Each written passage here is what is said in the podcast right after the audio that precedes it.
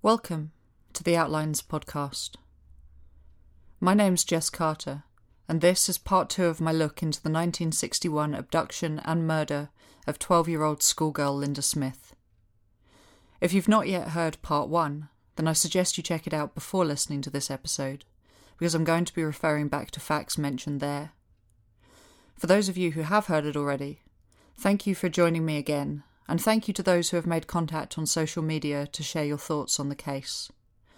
My hope, and that of Linda's family, is that we can generate renewed interest in finding the person responsible for her murder and bring someone to justice before it's too late. The more we share and the more we talk, the better that chance becomes. All the relevant contact information will be included in the show notes below, so please rate, review, and share, and let's help make sure that Linda is remembered, and maybe one day her family can find the closure that they deserve.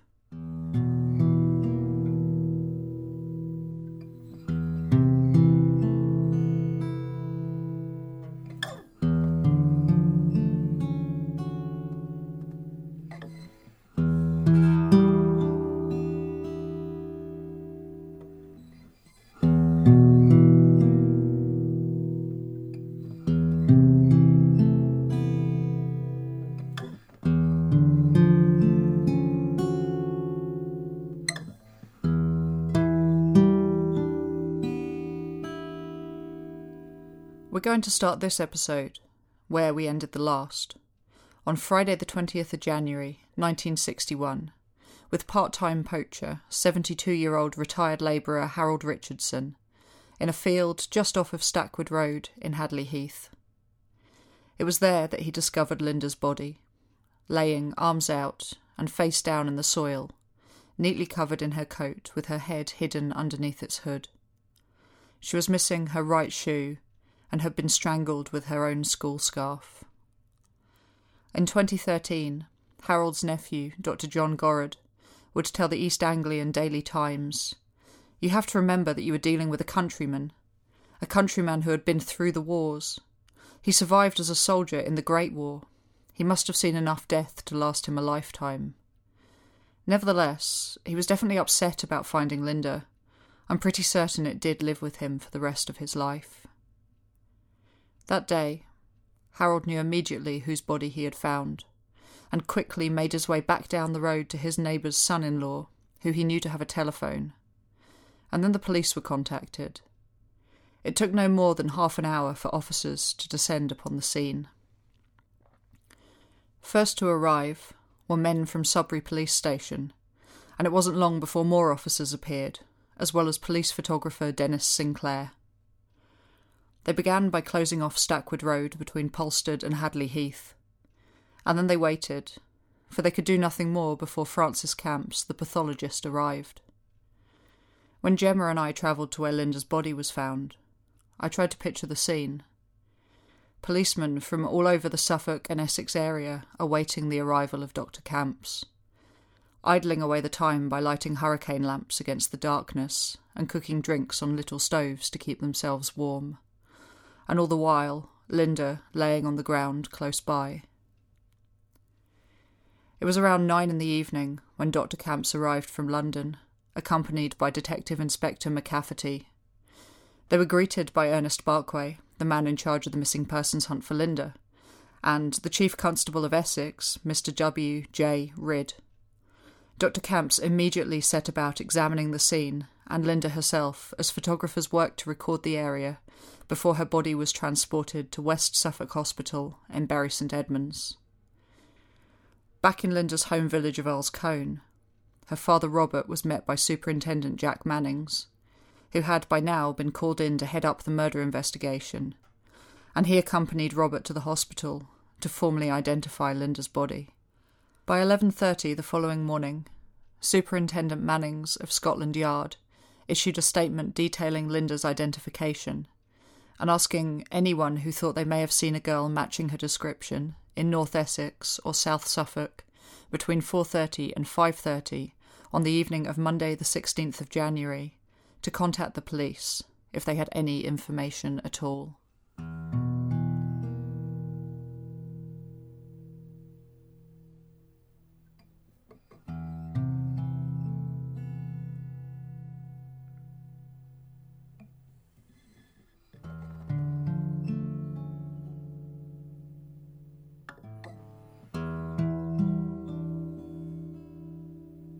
I first became interested in Linda's case um, through my late father.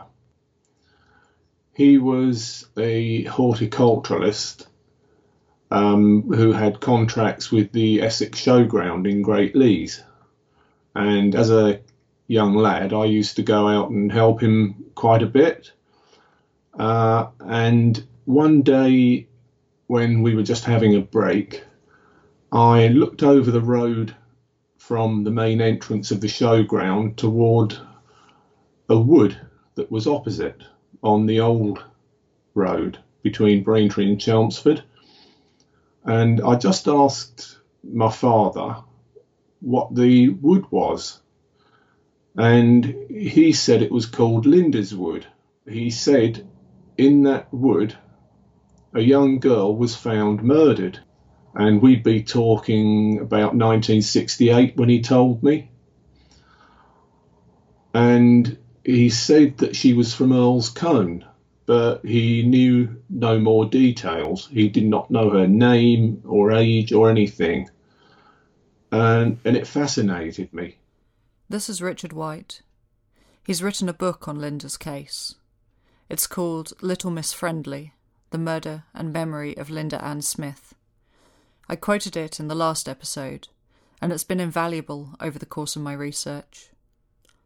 He's talking about the first time he ever heard about Linda's death, when he was still a small boy, maybe eight or nine years old, impressionable and interested in the wisdom his father chose to impart, although, as it turned out, almost all those details were wrong. The woods were called Bushy Woods, and they were probably not where Linda was killed but they were searched in the aftermath of the discovery of her body. The woods are situated close to Ben's Cafe, that cafe I mentioned in part one, where a little girl and much older man were seen purchasing tea by proprietor Stanley Hogg. Ben's Cafe sat on the old A131, leading into Great Leighs, and a short distance away from the Essex Agricultural Showground, which in turn is opposite Bushy Woods. While there were several tips called in by the public cars being spotted acting suspiciously on Stackwood Road, a man in a brown trilby asking directions to the murder site, and red minis behaving unusually. There were only two of these call ins that police explored in depth. On Monday, the 23rd of January, police received a call from lorry driver Mr. Arthur Lucas, who reported seeing a shoe very much like the one Linda was missing near the main entrance to the showground. On its own, this isn't much of anything, but they also received word from a different witness, a woman who claimed to see a man taking a small girl into those woods late at night. It's dense, dark woodland, and despite the fact that it lies 30 miles away from Stackwood Road in the opposite direction from Earl's Colne, Superintendent Jack Mannings and his team accompanied by tracker dogs, methodically searched the area a number of times, as well as ditches, hedgerows surrounding the woods, and long stretches of the main road. Despite their efforts, nothing was ever found.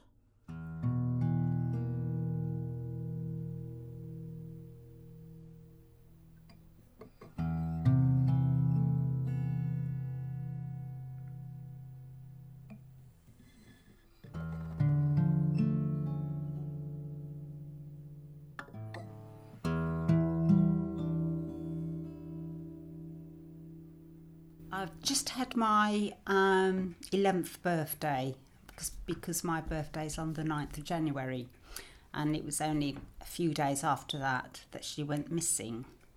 Um, so um, you know she was tw- she was 12 in the November before, so we are quite close together really, a couple of years difference. So we grew up quite close. We were like sort of friends. We did things together. Um, obviously played together. Um, yeah, I think we generally were quite close. What kinds of things did Linda like to do? Um, well, she loved animals and and running errands, things like that. I know we played mud pies in the garden, and um, and I know at night time we would used to take in turns to read um, make up stories for our other siblings before they all went to bed. So we had different stories um, most nights. So I say we, we, we liked doing makeup games. We we made like little houses at the bottom of the garden with bits of mud and um, little tea parties we would have. Uh, um, and we'd go for walks. Well, no, we didn't walk that far, but we used to do just things together as children of that age, 11 and 12 year olds would do. And we're obviously playing with dolls, like nowadays they'll be playing with their mobile phone. but would still be mummy and daddy sort of thing, you know, with our own children, with our own little family. Um, and, you know, and dressing our dolls that, that my mum and dad would, my mum would have um, made all the clothes for our dolls that we had for Christmas. I remember one year, um, we had um, mum had made got these baby dolls and she'd make all the clothes for them we wouldn't know about it and she would make all the all the little baby clothes for it and um, and we had a um, a, a carry cot come pram and um, I remember that we'd put the, the babies in there and then we both walk up to my um, na- Nana Sharman's um, f- uh, for, for, uh, in the afternoon during Christmas and we'd take our little babies there and we'd be so proud of them. Remember that. Somewhere on my shelves, I own a slim black book called A Country Camera. In this volume, the author has compiled pictures of rural English village life in the early days of photography. I pull it out to study one day, wiping dust off of the cover. As I flick through, I see similarities to modern country living. There are men working in fields in the sun, children and adults alike standing on and around hay bales, and poachers proudly holding up their catches. Linda was born in 1948, Sheena 1950. Their childhoods were spent in a rural village not dissimilar to the ones whose photographs I study.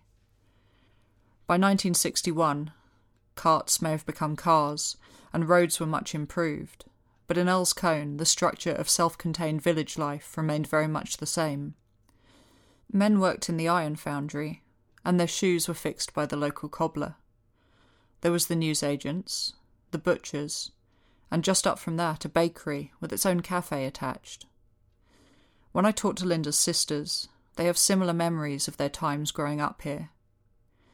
Here's Fiona, who was two when Linda died, discussing her childhood in the aftermath of the murder we all looked after ourselves. So we just got on with it really. Out in the garden, we had pets. We used to play the pets, dogs, cats, rabbits. We used to be with them a lot and then go out and play a lot in the fields, what have you. So we weren't closeted or anything like that. We weren't sort of, you know, we were allowed to go and do what we wanted within reason, obviously. we were we were allowed to go out and play. I asked her and Petra about life in Earl's Colne about their families and how they felt living in the village where Linda disappeared. I was born three years later, and Dad always used to call me the healing child. And I, I was aware that I was treated a little bit differently, differently to my other brothers and sisters. Perhaps a little bit more protected, but we had so much more freedom. You know, we wasn't sort of told to come home at a certain time or don't go this place or go don't go there. We still had a lot of freedom, which you know, it's surprising really considering what happened to Linda. You know, you thought your parents would be a bit more restrictive on where you went and what you did, but we actually we weren't. So I suppose in some respect that was quite good, you know. But I mean, a lot of the people in the village knew who all of us were. They knew we were the Smith children, and in some ways, I suppose, a little bit protected, you know, because everybody knew who you were it just felt like a, an extended part of your family, you know. Especially like the older um, villagers, you know, like your teachers and old family friends and like the vicar and all that type of thing. They all knew about what happened, but they all knew who all of us were, you know. So it, it sort of, that's just how it felt like when we was growing up, you know. When I ask Fiona about this, about feeling protected by those older members of the village, She starts out with a very different take. Yeah. You've grown up with your friends and you know your friends' families. And being a village, we all sort of, you get a, a village close knit environment. So I wouldn't say they looked out for us. Maybe they did subconsciously. I don't know, but I didn't. I didn't get that feeling. They're just like my friends' mum and dad, and me auntie Ivy and auntie Jonah, whoever down the road. So I don't know. Perhaps they did. I don't know. I'm not aware of it. What do you do? You remember much about Earl's Colne as a place to live? What was it like? No, fine. It's, it was a nice village. Strangely enough, I always felt safe there. um, lots of friends. Um, yeah, people. I suppose I can see where Petra's coming from because everyone looked out for everyone. But again, it was that time of that era, small village community. That's quite tomboyish anyway, so you just you just go and do your own thing and get on with your friends and just get on with it really. But yeah, it's a village. Could be worse places to grow up. For those of Linda's siblings who do not remember or were not alive when it happened, Linda's death is almost no more than a story. Something which they know occurred, and they want answers for, but they don't necessarily feel as if they can help. When I first contacted Petra to ask about interviewing her family for the podcast, she said yes, but in her case, not having been born when Linda died, perhaps it didn't have the same impact on her as on her brothers and sisters. But it's exactly this that's so interesting. For Petra, Fiona, and Melvin, they grew up in a family that had suffered a great tragedy, and I'll talk about the impact on their parents in the next episode. But for those younger kids, they seem to have, for the most part, lived a normal village life like anyone else. It didn't really much affect the way they were raised. They had freedom to do as they wished, within reason, and while their parents were strict, they were no more so than any other family. Mum, Mum was strict, was- we always had a, a family life. We, we used to do a paper round. used to get half past five in the morning, and in the village, Mr. Hughes and that. I used to get the paper up, do my paper around Queen's Road, have a tea with Nana, and off I go. And I think one day, I think one bloke did follow me, and I went straight into a police station. And that, yeah, it affects Mum quite a lot, I think. And I think it affected. I was more protective of my children now, even now. I need to know where they are. We've got a rule in our house that if we go away, we phone when we get there and we phone when we get back. That's the rule in our house. It's been there since I've had my children. So they've, they've had a life and getting back to mum, our life with mum and dad and the others, I think we had a fairly happy life. You know, mum was strict, dad was strict, but for the right reasons, I think. I think I did scare her one day when I was at school. I wanted to go with my friend to her house. My mum said no, but I went behind the back and went with my friend and she ended up calling the police. And I think she got frantic then. Well, I got told off by the police because Mr. Swinburne. Didn't really like him anyway. but you know, obviously now I'm a mother and a grandparent. I know how mum felt. I, you know, you know, it, not overprotective, but I want my children safe. I need to know where they are, and vice versa. Maybe because Jane was eight when Linda was murdered, she seems to have been more cautious than the younger kids. And when I asked Sheena what life was like afterwards, she too recalled something of the impact that her sister's death had had upon the family. Well, obviously, it was a very sad time for a long, long time. Um, my mum wasn't one for giving us all cuddles and things like that. And because I was the elders, I had to help look after the other ones, did a lot of the um, helped with the housework around the house. So um, I suppose I grew up very quickly because of the responsibility had changed. Um, and help because obviously mum still had two very young children. Um, so and because to help her with that. I guess that's what you know. I, d- I didn't have the mother and daughter connection. I don't think I just helped with what needed doing um, with the siblings and that. So. Um,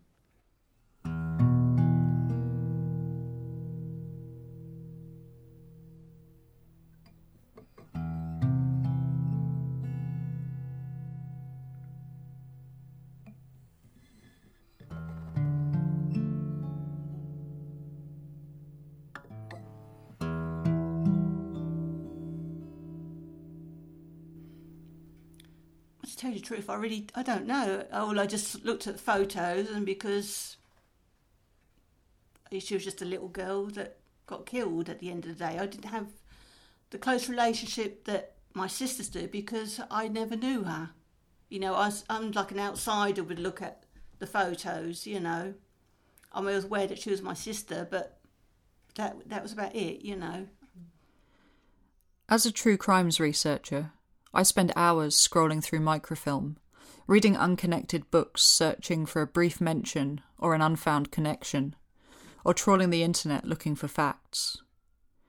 In a digital age, much can be found with the click of a button or an online newspaper search, and archives often stretch back 70, 80 years, maybe more. And while they're not always of the highest quality, there are photographs accompanying most of the articles. These are of countryside being searched, victims' clothing or reenactments, police looking intent and pointing meaningfully at the exact moment that the photographer presses the shutter. And then there are those that affect me most. The photographs of victims, which after a while you understand take a few recognisable forms. The first is the police composite. Hair that has been changed and not yet documented, maybe a facial injury added. Second, there are those chosen because they look the most accurate, the most up to date, or the most natural. But third, and by far the worst, are the ones provided by the family or friends of a victim, which have been chosen because the person is smiling or happy. In Richard's book, there are many photographs like this of Linda, but one in particular stands out to me. It's in black and white, taken in bright sunlight. In it, Linda kneels in untidy grass. She wears a white dress with tall, puffy sleeves, and her hair is held back from her face by what looks like a white ribbon.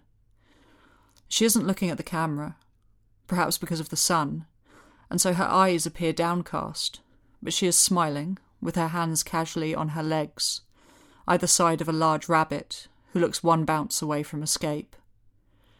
The photograph is simply entitled Linda in the Garden with Her Pet Rabbit. When I was researching at the newspaper archives in Hendon, it was the first time I saw Linda's face, and that really hit me. It was it was like she was a she was like a child that I'd known all my life and didn't know her at all. But once I, I saw the photo, I knew I was going to find it, and I saw the photo of her, and it it really did hit home.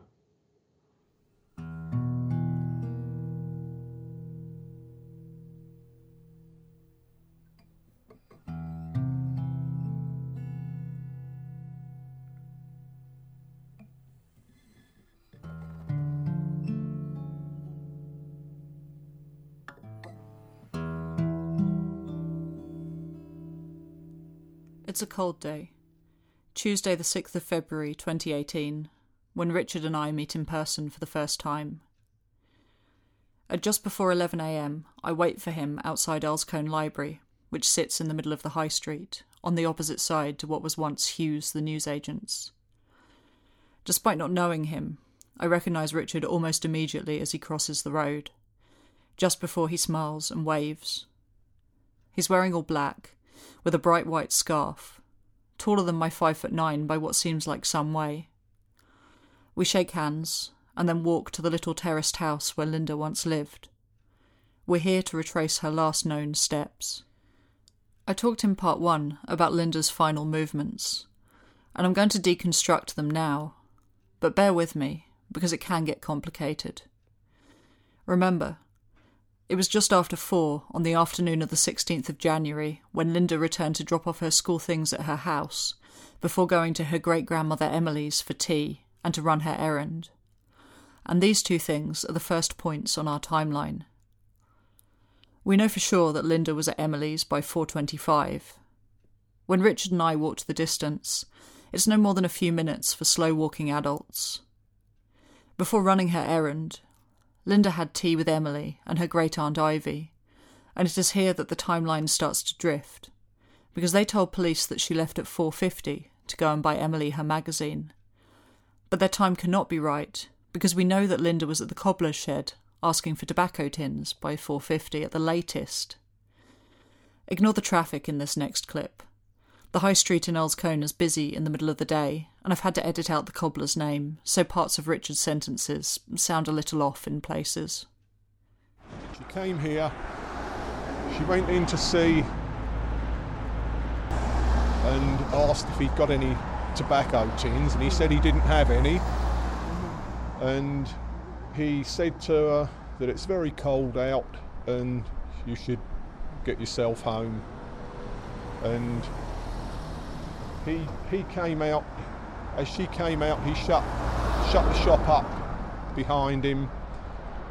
And he went up the road to um, what was then the co-op bakery because it also had a cafe in the front. He went for his tea there every night after he'd shut up. So he, he had to he had to shut up to make sure he got to the bakery before it closed.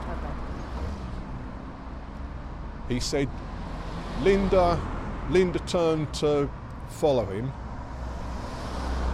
and uh, he went into the bakery. He never turned round again, so he doesn't know where she went from there. Said that he shut up shop at about quarter to five. Quarter to, ten to, give, a, give or take a little bit. What we have here is our window of time between fourish, when Linda arrived home from school, and 4.50, when she stopped to visit the cobbler. If we say that by 4.25 she must have been at Emily and Ivy's, allowing time to talk to her mother at home and then get to Queen's Cottages, we have a 25 minute gap left to fill. I think we can surmise that when Linda headed out to run her errand, she was planning to go straight to the newsagents because she turned left and went along the cinder path and then up Burrows Road. She was seen by Mrs. Beryl Hurd emerging from the cinder path at what she believed to be 4:30. Mrs. Hurd knew the rough time because, as she told the police, who she spoke to the next day, when she arrived home, Mrs. Dale's diary, which started at half four, had just begun on the radio. Mrs. Hurd remembered Linda and her son Gary playing very briefly before Linda continued up Burrows Road towards the newsagents. This is where matters get a little more confusing.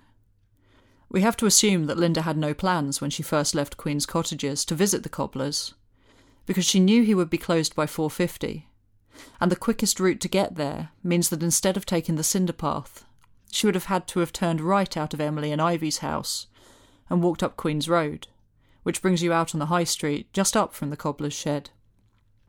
As we know, Linda went the other way. She must have passed the newsagents and chosen not to go straight in as she made her way down the high street. If we imagine she left Mrs. Hurd at 4:35 or 4:40 at the latest, remembering that Mrs. Dale's diary was on when Beryl got home, Linda would have been passing the newsagents any time between 4:40 and 4:45. This fits with the cobbler's statement that he saw Linda at about 4:50 but probably no later. The only issue we now have to address is Linda's friend Margaret Matin, who said she saw Linda standing outside the newsagents that evening. And I think it's wise to remember that it was January, and it would have been dark when Margaret saw her. But I'll let Richard explain, as he spoke to Margaret while he was writing his book. Again, the audio isn't brilliant, so I apologise. She said this was at about five to five. She didn't see Linda go in, and she had nothing with her. And when Margaret came out a few minutes later, Linda was gone. Although they were friends, they didn't actually exchange any words at all. Margaret was absolutely adamant that that was the time, and it was Linda. Opinion is divided here between those who believe that Margaret saw Linda outside the newsagents at five to five, and those who think she must have been mistaken. That she saw her earlier, or that it wasn't Linda at all, but her sister Sheena, who, despite being younger, was around the same height and did look similar. Personally, I yo yo between the two camps, though I'm not being entirely fair to you listeners here, because there's more I'm not yet saying that may influence what you think Linda's last steps were, but that's for the next episode to discuss. For now, let's say that if everyone is telling the truth, then this is the most logical timeline of her last known movements. At 4:05, Linda arrived home from school. By 4:25, she was with Emily and Ivy at Queen's Cottages, and at about 4:40 she emerged from the cinder path, heading up Burrows Road past the newsagents with maybe a brief stop to glance in the window, before continuing down the high street, and at 4:45 to 4:50 reaching the cobblers. By 5 to 5 she was back at the newsagents, standing outside, looking at the window displays but she never made it in.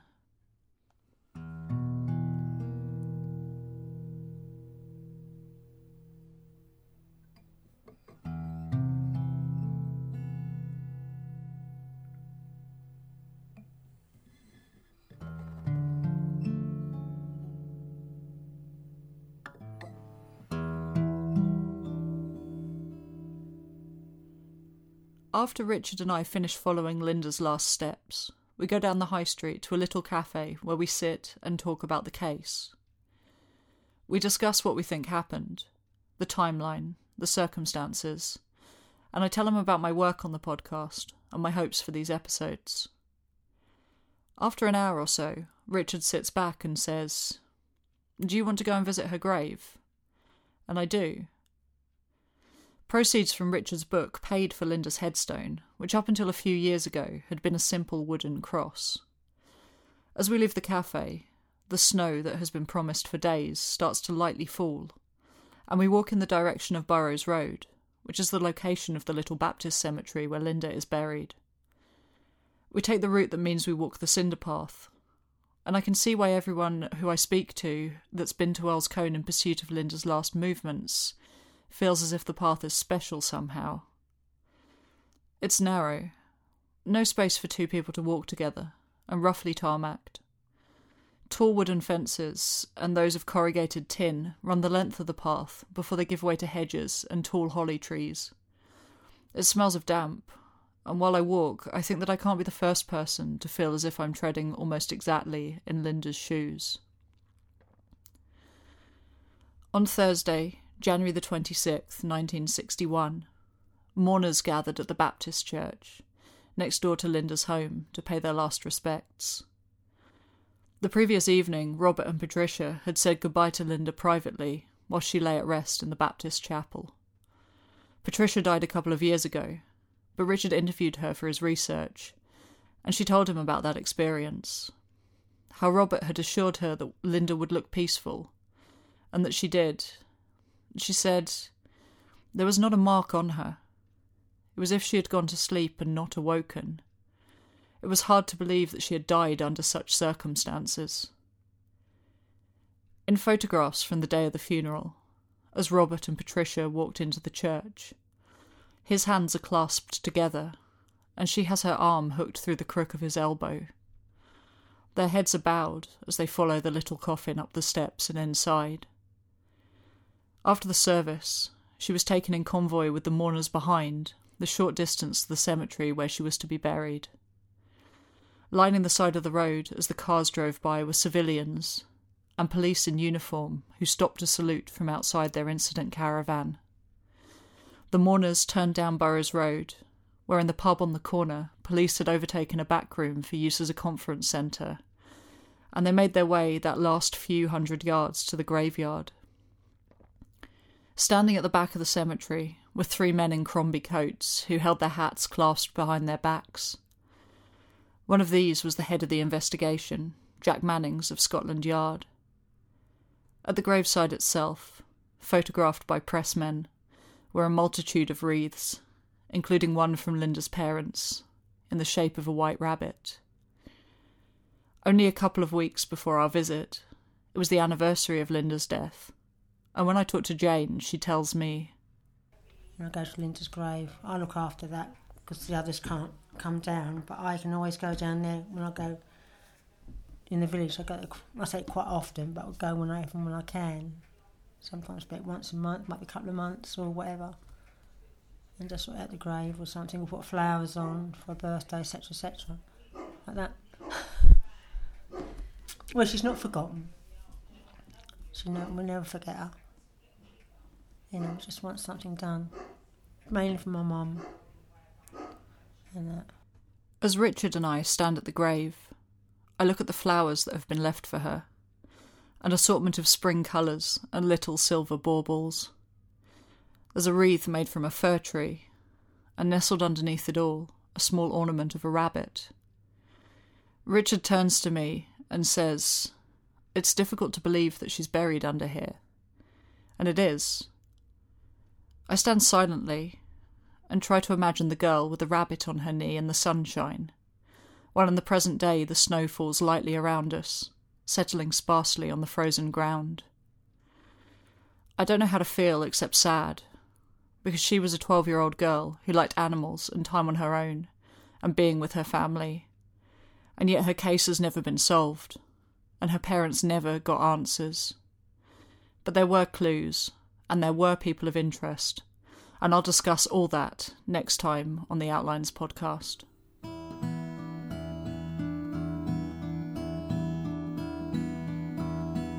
This episode of Outlines was researched, written, performed, and produced by me, Jess Carter. The music was composed and performed by Elias Hardy. I'd like to thank Linda's family for their support and for providing me with time, photographs, and information to help compile these episodes, and also to Richard White, who has been very patient and helpful with my many questions.